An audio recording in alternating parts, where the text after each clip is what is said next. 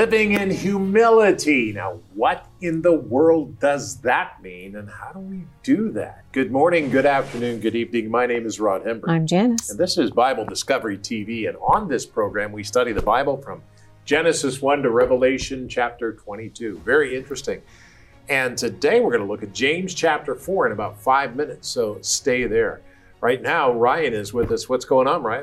All right, well, today James mentions Job, and Job lived a long time ago, possibly even during the Ice Age. So we're going to talk about that a little bit later on. All right, very good. Janice? It's our Friday wrap up question today. I'm going to ask a question anywhere from Philemon to James chapter 5. I hope you're ready. All right, good. Now the question will be given to you. James is with us here.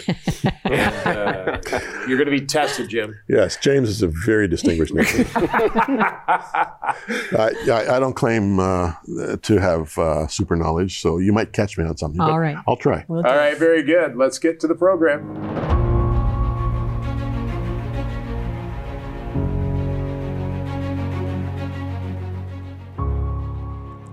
James 4 5 through 17.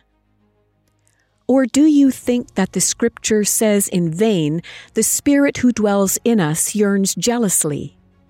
But he gives more grace. Therefore, he says, God resists the proud, but gives grace to the humble. Therefore, submit to God. Resist the devil, and he will flee from you. Draw near to God, and he will draw near to you.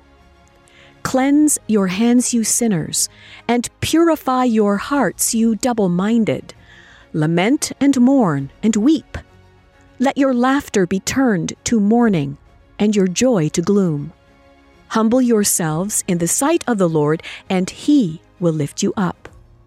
Do not speak evil of one another, brethren. He who speaks evil of a brother and judges his brother speaks evil of the law and judges the law. But if you judge the law, you are not a doer of the law, but a judge.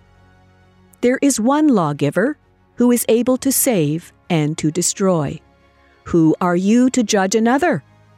Come now, you who say, Today or tomorrow we will go to such and such a city, spend a year there, buy and sell, and make a profit, whereas you do not know what will happen tomorrow. For what is your life? It is even a vapor that appears for a little time and then vanishes away. Instead, you ought to say, If the Lord wills, we shall live and do this or that. But now you boast in your arrogance. All such boasting is evil. Therefore, to him who knows to do good and does not do it, to him it is sin. James chapter 4, verses 5 through 17.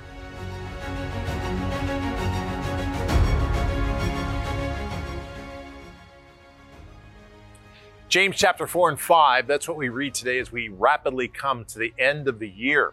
Just a few, actually, about a week and several days away. And it's interesting. Thank you if you've joined us this year and read through the Bible for the first time. Great to have you do that. But the way we live in our lives today centers around what we've been taught and what we have learned. Now, many times our learning is subject to our education. And the more educated we are in human things, the more human we become. But we're spiritual creatures in our essence. When we are educated in human things by the world, we are taught to subtly dismiss our spirituality and adopt a more earthly meaning. That leads us into a fatal flaw because of our sin condition. Well, the book of James confronts our sinful wrongs with many divine rights. As we relearn who we are and where we're going in our life. James the Just, the half brother of Jesus, is one of the most dedicated apostles in the New Testament. James emerges after Christ rose from the dead and led the church for 30 years according to church tradition very interesting. You know, he was very intense. Take your Bible guide and turn to today's passage. It's a really good one, James chapter 4. And if you don't have the Bible guide, why not? Write to us or call us and get your Bible guide. You need to get it right away because we're going through January in just a few days. And we're beginning in Genesis again with all new material. It's going to be very exciting. And we encourage you to join us and to be ready to go through the Word of God. But nevertheless, take your Bible guide and go there. You can call us or write us or go to BibleDiscoveryTV.com and click on it. It'll take you to a page where you can download it exactly how we printed it so you can be with us right away. We have several, over 10,000 people that do that right now, so that's good.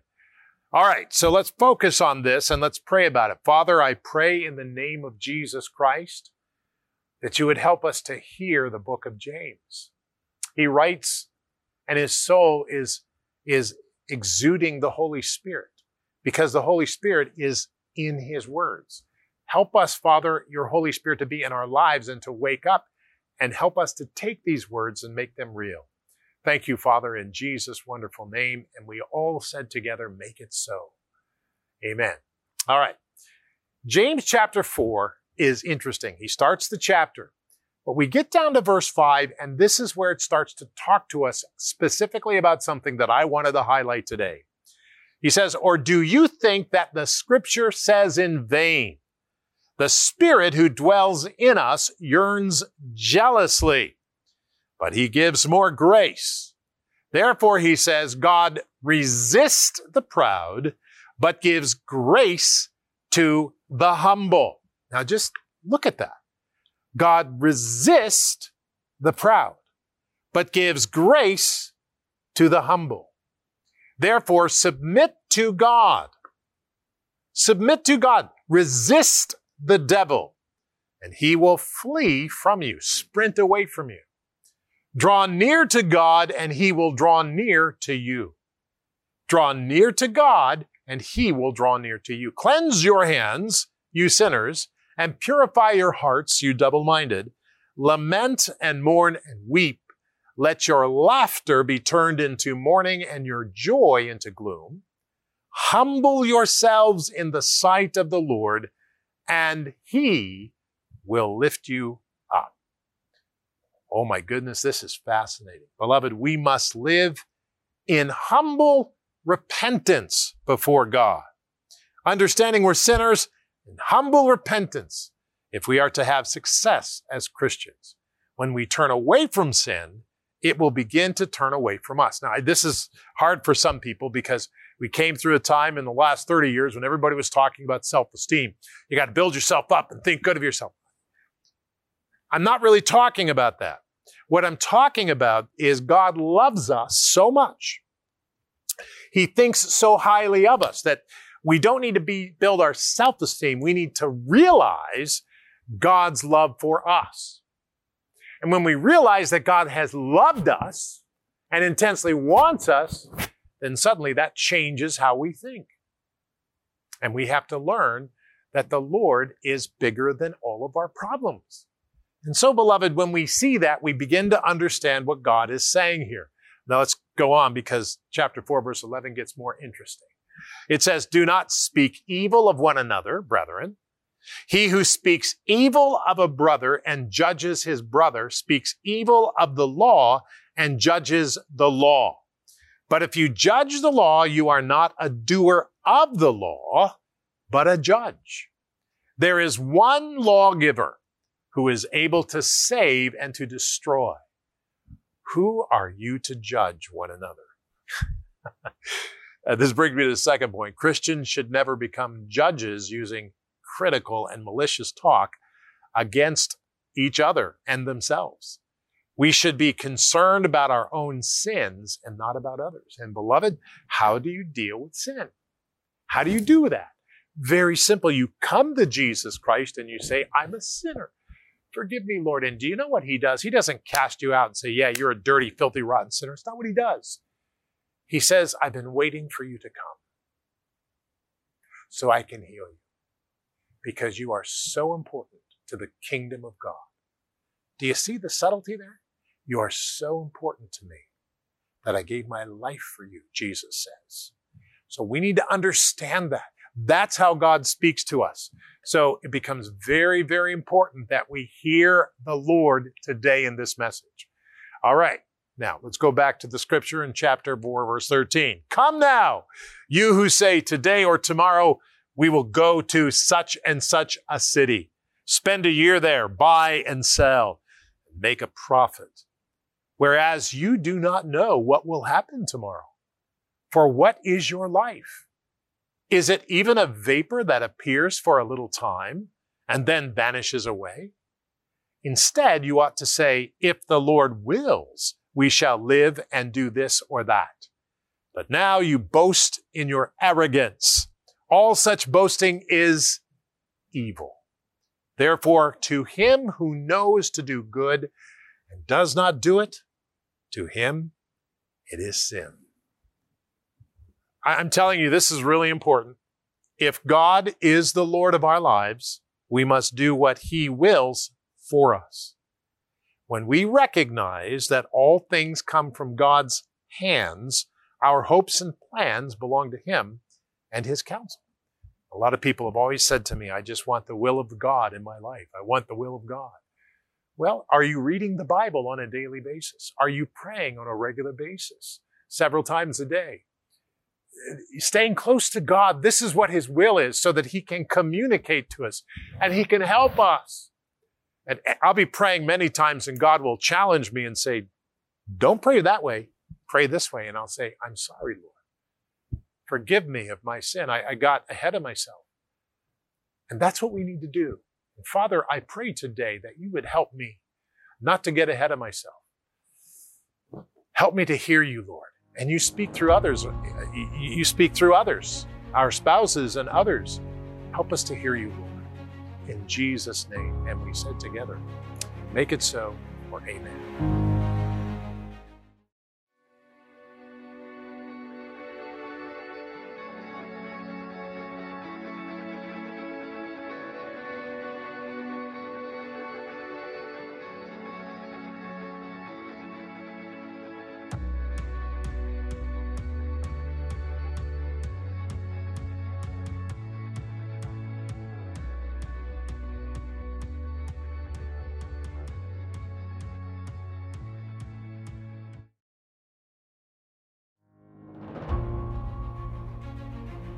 Welcome back to the program. Today our reading is James chapters 4 and 5, and in verse 11 of chapter 5, James makes reference to the man Job. Now, most Jewish and Christian scholars believe that Job lived a very long time ago, maybe sometime around when Abraham lived. And there are clues in the text to suggest that. And one of those is found in Job 38, verses 29 and 30, which just might be an allusion to the Ice Age, believe it or not. The language used is definitely very interesting. But whether these verses are referring to the Ice Age or not, the events recorded in the book of Job are almost definitely contemporary with this great freeze. Now, generally speaking, if you ask a scientist who rejects or ignores the early history of the Bible in Genesis 1 to 11, in particular the Genesis flood, he or she will tell you that there were several ice ages over many millions of years. On the other hand, a scientist who fully accepts and embraces the early history in the Bible, especially the global flood, will tell you that there was only one ice age that lasted, lasted less than 1,000 years. Now, though it's true that the Bible never directly mentions the ice age, it gives us a key, it gives us key events that helps us to extrapolate, like Noah's flood. Check it out.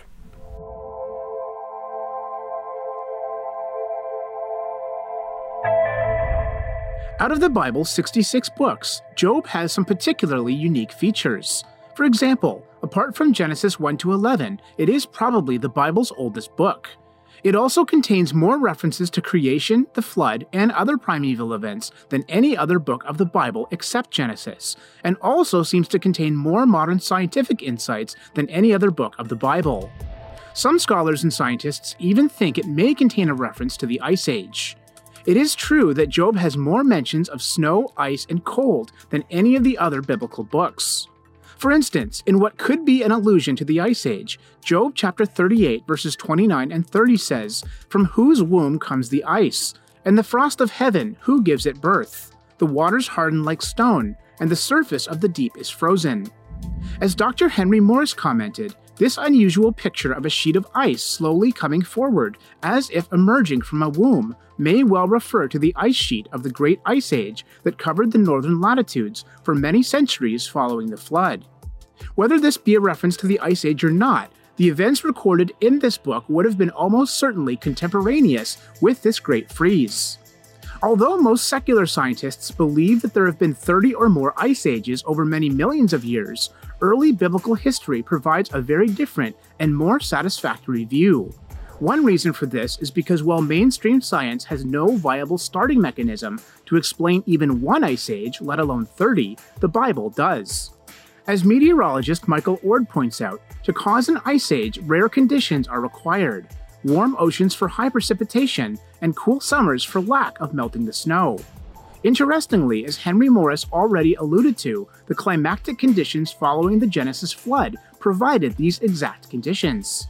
For instance, during the deluge, there were underwater volcanic eruptions, as indicated by the bursting forth of the fountains of the great deep in Genesis chapter 7 verse 11. As the crust of the earth broke open, hot water and lava released into the oceans, making the post-flood ocean waters warm from pole to pole. On top of this, for several years after the flood, there would have been large amounts of volcanic activity, sending dust and debris into the atmosphere. These volcanic particles would reflect some of the sun's light back into space, causing cooler summers. As far as the length of this biblical ice age is concerned, according to the best estimates, it would have reached its peak 500 years after the flood and would have fully melted 200 years later, making it a total of 700 years. If so, it means the Ice Age lasted from roughly 2350 to 1650 BC. Interestingly, many scholars date Job's life to within this very time span. While this doesn't automatically mean that Job 38, 29, and 30 is a reference to the Ice Age, the timing does at least make it conceivable.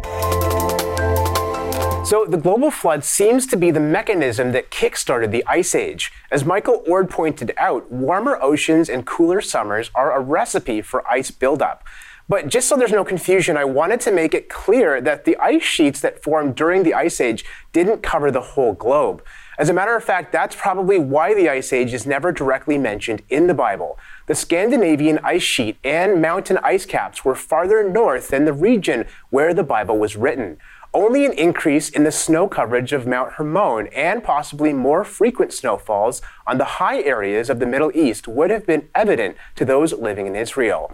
It's the same with Job. While it is true that Job didn't live in the northern latitudes where the ice sheets formed, it is still possible that during the winters he observed lake ice and frost, especially if temperatures were lower because of the ice age. You know, it's really fascinating when you study the ice age and some of the things that the world has gone through. Mm-hmm. Uh, when you apply the flood of Noah to it, it gets really, really interesting. Yeah, so, the flood of Noah is a major key yeah. in, a lot of things. Yeah, it yeah. is. Okay, so let's get to the question. Then we'll All right. yes. All right. So today we're going to put Ryan and Jim on the spot as well as you at home. And I've got lots of people that play along.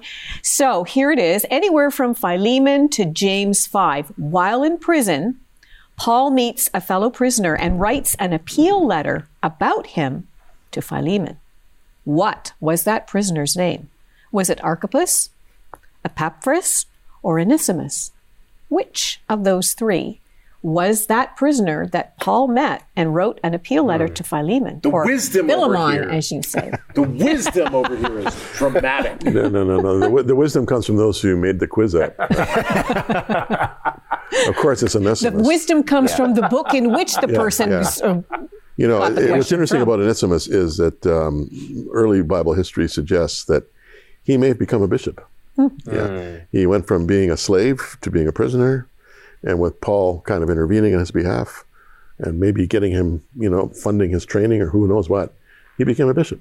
Isn't that interesting? Yeah, yeah. So your answer would be well, Onesimus. Onesimus, Onesimus exactly. Yeah. And always check me on my answers. You can check that out in the book of Philemon, verse 10. I appeal to you for my son Onesimus, whom I have begotten while in my chains. And this brings up an interesting question as we talk about WOW Mission and WOW Mission working for orphans and widows mission.com. Uh, I know, Jim, you've been there for 20 years, over 20 years. Mm. And I know that you have had people like we saw yesterday. But has anybody ever gotten involved in spiritual church work or in becoming a pastor or doing that. Do you have any information like that? Yeah. You know, I, I have a pic, but it's not on this page. I don't know if I can access it. I, uh, let, let, let, instead of showing you a pic, um, one day last month, I spent pretty much an entire day with uh, 60 young adult uh, Bible students. All of them had been orphans at one time. Now they're young adults and they're training for the ministry. One of the things we do is we train people for the ministry uh, in Malawi. We're not doing it anywhere else uh, in South Africa or Z- Zambia. We are starting to do it in Chennai, India. But mm. Here you have all of these keeners. And they wanted to hear from me in terms of the uh, biblical underpinning for my constant message on righteousness and justice. You know, I've been preaching righteousness and justice for over 50 years. And so I took them through a, a pretty uh, comprehensive overview of scripture that relates to righteousness and justice. And uh, I did three hours in one, in one fell swoop, three hours. Uh, they're taking notes the whole time. They're totally engaged they had to take a little bathroom break, but they wanted to know if I would give them another three hours. And I, I said to them, you know, an old preacher said to me one day when I was just starting out in the ministry, you know, Jim, the mind can absorb no more than the seat can endure. they, they, they, laughed at that. I said, no, ne- next time. But th- this is a big part of what we do. It's not just a case of us caring for orphans and widows and training young adults and doing all that we do, but a, a very significant value added from our perspective to them, as they have told me, is my role as kind of the uh, elder statesman Bible teacher, you know, uh, the father figure. I, am old enough to be a father to everybody there. I'm always the oldest in the crowd. Uh, but, you know, it's, it's in my wheelhouse. I mean, this is what I do on JCT, on Jim Cantelon Today Television, which is taped right here in this studio. Um, I teach the Bible. Now, in in that case, I do Matthew, Mark, Luke, Acts, and John. We're in John now, finally, after five years. and as soon as we finish John, Ryan, who is my producer director, already knows we're going to go back to Matthew and start all over again. Yeah, because can't wait. People need to hear about Jesus. Absolutely. People, you know, they don't need to hear religious arguments. They don't need to. Re- they don't need to hear uh, theories. They, they, they, don't need somebody beating a drum for a certain denominational value. Mm-hmm. They just need to hear about Jesus. Yes. If you, you, embrace Jesus, everything else looks after itself. Yes. Ultimately, that doesn't mean you're lazy or you know uh, irresponsible. You know, you got to you got to study to show yourself approved unto God. A workman who needeth not to be ashamed, rightly dividing the word of truth. That means context, context, context. What's it saying in Genesis? What's it saying in Revelation? This is something you're doing all the time. You go through the whole Bible in a year. I mean, I don't know how you do it, but you do it. Um, anyhow, uh, that way I'm able to be involved not only in gender-based uh, violence mitigation, which we are big time, uh, protecting young girls and young widows from sexual um, assault. We have two uh, safe houses in Africa. An amazing story there, really. But um, you know, we're not just doing that. We're just not just caring for people who are dying. Uh, we're, we're we're not just uh, uh, meeting them on their level of uh, basic need. We're also uh, exposing the scriptures to them, and that's that's to me is the perfect combination of righteousness and justice. Because with righteousness, we're teaching them the Word of God. With justice, we're caring for their uh, uh, their their current need, and that way you're covering all the bases. So it's important to remember that uh, next year, uh, India is predicted to take over population of China to go yeah. higher than China. Yeah. India is also where we've started. We've got to be careful what we say. Yeah, yeah. In fact, I finally got clearance. I'm going to be able to go early sometime next year. We haven't decided the dates yet. Uh, and because the um, the national government have closed down at this point 6,000 uh, charities that are funded mm. by what they would call foreigners. Uh, I want to be really careful that our ministry there uh, doesn't fall under the axe as well.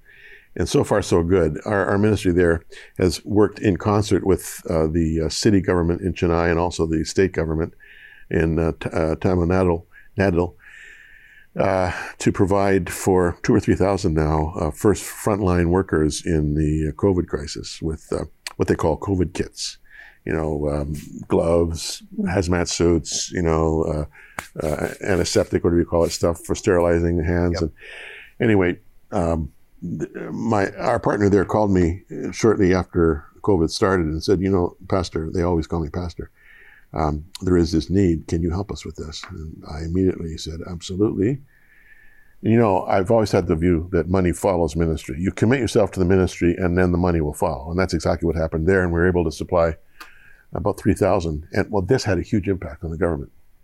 Here's a charity that, you know, they're funded outside, but look what they're doing for us. So, so far, so good. So when we go this time, we're going to go as tourists.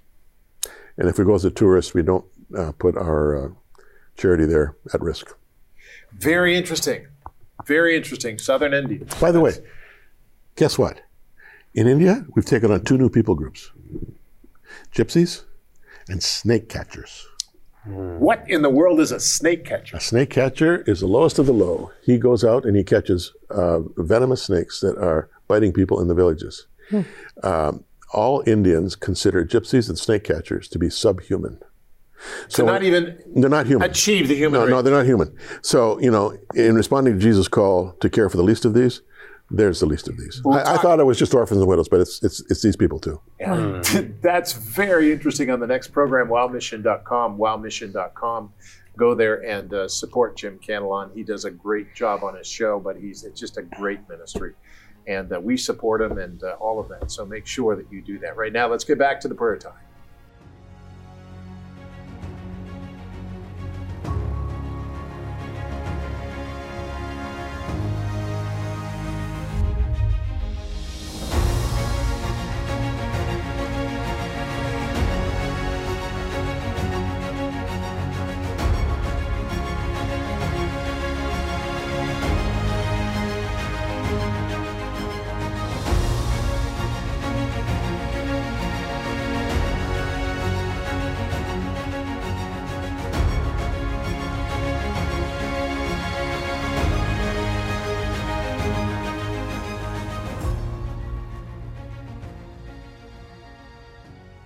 I want to remind you that, of course, 3:30 Eastern Time in the United States of America, we are live every day, Monday, Wednesday, and Friday. Every Monday, Wednesday, and Friday on Facebook and YouTube and Bible Discovery TV. Just look up Bible Discovery TV because we have a prayer meeting going on, and we'll update you what's going on in the world. Pray for those things, and then we'll pray for your request as you type them in. Father, we pray today and we thank you for your loving help. Help us to make decisions your way. In Jesus' name, amen.